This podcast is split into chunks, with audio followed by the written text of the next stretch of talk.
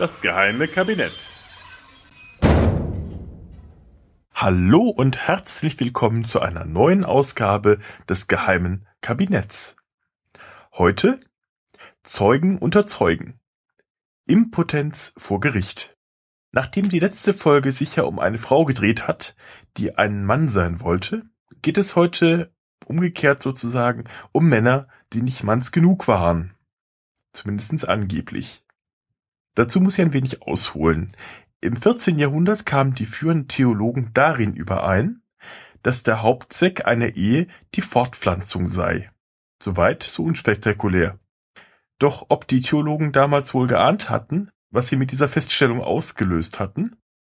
Denn daraus ergab sich ja im Umkehrschluss, dass im Falle einer verhinderten Fortpflanzung die Ehe obsolet sei.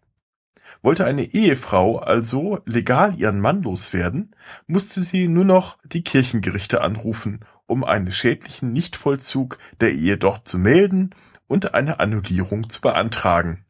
Zumindest in der Theorie, sofern sich die Gerichtskosten leisten konnte.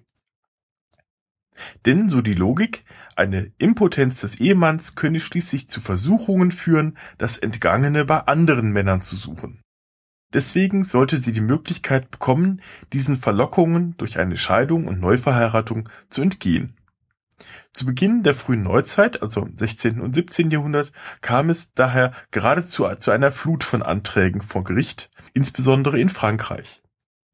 Falls die klagende Ehefrau den Prozess gewann, wurde der Ehemann nicht nur geschieden und mit Eheverbot belegt, sondern musste auch noch eine Geldstrafe entrichten und die Mitgift an seine Schwiegereltern zurückzahlen.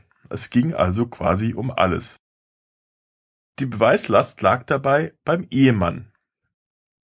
Gewöhnlich musste dieser die Fähigkeit, seinen Mann zu stehen, vor einer Expertenrunde, bestehend aus Ärzten, Priestern und Hebammen, unter Beweis stellen. Dass es bei den Beklagten zu Hause geschah, dürfte nur ein geringer Trost gewesen sein. Die Gutachter hatten vor dem Schlafzimmer zu warten, bis ihnen der Beklagte zurief, dass er bereit sei.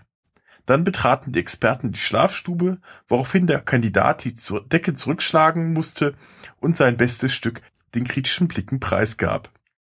Penibel wurde dann die natürliche Ausstattung des Mannes begutachtet, die elastische Spannung, natürliche Bewegung und natürlich die Fähigkeit zur Ejakulation. Kein Wunder, dass der Kandidat da unter einem gewissen Erfolgsdruck stand, unter dem alle Kräfte zu schwinden drohten. Die Richter waren hingegen gnadenlos. In einem französischen Untersuchungsbericht heißt es etwa, Zitat, wir fanden ihn zwar im Zustande der Erregung vor, als wir kamen, nur reichte diese zum Vollzug der Ehe nicht aus. Als wir sein schwellendes Glied betasteten, befanden wir es für zu schlaff. Über einen gewissen Baron d'Argenton fällten sie das harte Urteil, er besäße, Zitat, keine sichtbaren Klöten, sondern ein Sack gleichsam ohne Souveräne die in den Leib zurückkrochen, wenn er sich umdrehte, so dass ihm nichts anders weiter bliebe als sein Glied. Und auch das war weitaus kleiner als bei Männern üblich. Beim anderen stellten sie Hämorrhoiden fest. Das tat zwar zur Sache nichts bei, aber wenn man schon mal da war, mancher verzweifelt versuchte zu tricksen. So bestellte sich der Marquis de Gesvray eine Gauklertruppe in sein Boudoir, die dort ein zotiges Singspiel zum Besten geben sollten, um die Prüfer zu beeindrucken. Oder man versucht es gleich mit Bestechung.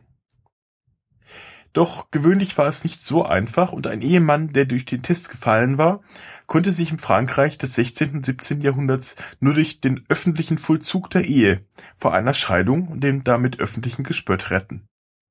Die klagende Ehefrau hatte dann umgekehrt ebenfalls keine andere Wahl, als entweder ihre Klage fallen zu lassen oder sich ebenfalls diesem Test zu unterziehen.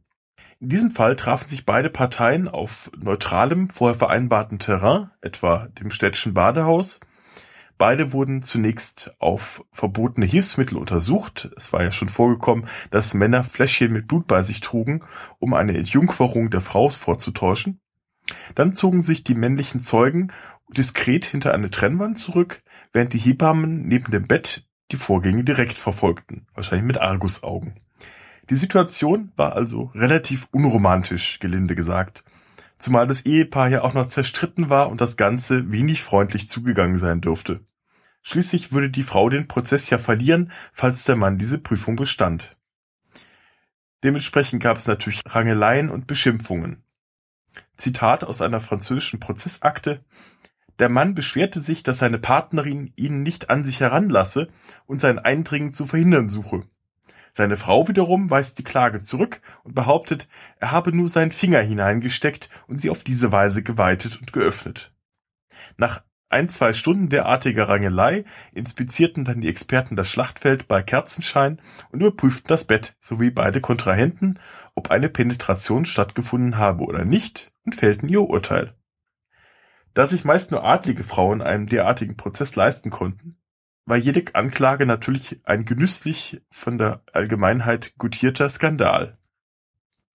Bei den Prozessen herrschte in Paris des 17. Jahrhunderts daher regelrechte Karnevalsstimmung, wie man beispielsweise im Fall des jungen Adligen René de Courdon, Marquis de Langeais, beobachten kann.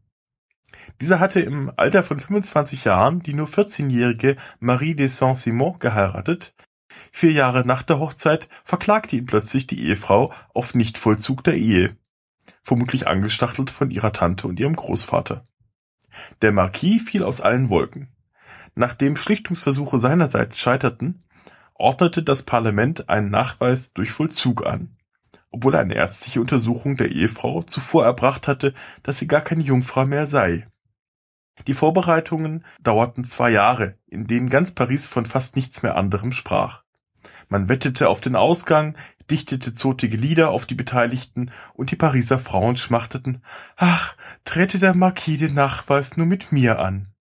Die Jury bestand nach zähem Ringen beider Parteien schließlich aus fünf Doktoren, fünf Fundärzten, fünf Matronen sowie zwölf anderen Personen wie Richtern, Anwälten und zwei protestantischen Priestern.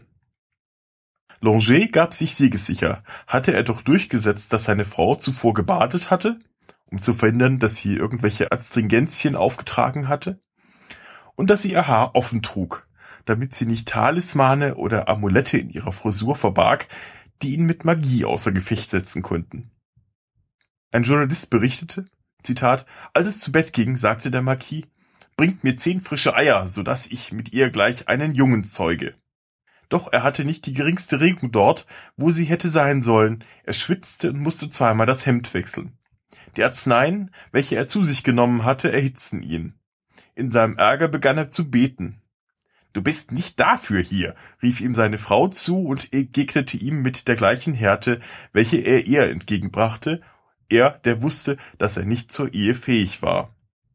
Unter den Matronen war die alte Madame Pesé, die vom Gericht ernannt worden war, 80 Jahre alt, die sehr geschäftig war und von Zeit zu Zeit hineinhuschte, um zu sehen, in welchem Zustande er sei, und sie kam zurück zu den Experten, um zu berichten. Es ist ein großer Jammer, er kommt nicht voran. Zuletzt, als die Zeit abgelaufen war, wurde er aus dem Bett geholt. Ich bin ruiniert, rief er aus, als er sich erhob. Sein Gefolge wagte nicht, die Augen zu heben, und die meisten verließen ihn. Zitat Ende. Seine Niederlage ist nur zu verständlich, wenn man dem Bericht seines Anwalts glaubt. Zitat, die Marquise warf sich ihrem Ehemann an den Hals, als dieser versuchte, sie zärtlich zu umarmen und rieb sich an ihn mit solcher Rage, dass alle Bachanten der antiken Orgien, die Eumeniden des Orest und die Menaden des Orpheus im Vergleich zu ihr als einfache Novizen erschienen, im Hinsicht auf Kontrollverlust und Raserei. Zitate Ende. Die Gute dürfte wohl von Zähnen bis zu Fingernägeln alles gegen ihn eingesetzt haben. Das Gericht erklärte im Februar 1659 den Marquis trotz seiner Beteuerung, man habe ihn mittels eines vergifteten Trunks außer Gefecht gesetzt, als impotent und geschieden und verbat ihm, künftig sich neu zu verheiraten. Der Marquise erlaubte man hingegen, sich sofort neu zu verheiraten, wenn sie das denn wolle. Das ließ sie sich nicht zweimal sagen und war noch wenige Monate danach verheiratet und kurz darauf Mutter dreier Töchter. Der Marquis Langer erreichte nach langem Rechtsweg dann endlich auch wieder die Erlaubnis zur Wiederverheiratung. Seine zweite Ehefrau gebar ihm sieben Kinder. Einer Anekdote nach habe er sich später damit gebrüstet, worauf man ihm entgegnete, aber Sire, niemand hat jemals an ihrer Frau gezweifelt. 1677 wurden in Frankreich aufgrund der Vorkommnisse schließlich derartige öffentliche Nachweise untersagt. Im 18. Jahrhundert erhöht sich die Klage vor deutschen Ehegerichten dann wieder, allerdings wurde auch hier kein öffentlicher Vollzug mehr gefordert, es genügte eine eingehende ärztliche Untersuchung. Zudem galt eine Karenzzeit von drei Jahren, in denen die Partner gemeinsam versuchen mussten, das Hindernis aus dem Weg zu räumen. Auch wurde keine Scheidung mehr ausgesprochen, wenn das Debitum conjugale bereits geleistet war, also schon zum Vollzug gekommen war, oder Kinder aus dieser Ehe existierten was das wahrscheinlich auch mit einschließt. In diesem Fall sollten die Eheleute einfach wie Bruder und Schwester zusammenleben. Und wenn das nicht half, konnte man ja auch nach der Ursache forschen. Vielleicht war es ja ein Schadenszauber gewesen. Falls jemand vor der Hochzeit einen Ring mit Bändern umwickelt oder ein Vorhängeschloss mit einem Schlüssel verschlossen und dann an einem unzugänglichen Ort versteckt hatte, am besten in einen Brunnen oder ein Gewässer geworfen, musste man diesen Zauber brechen. Entweder indem man diesen Zaubergegenstand fand und vernichtete, oder indem man vor dem Akt durch den Ehering urinierte. Na, wenn das da nicht Stimmung aufkommen ließ, dann weiß ich auch nicht. In diesem Sinne, bis zum nächsten Mal, bleibt mir gewogen, euer Butler.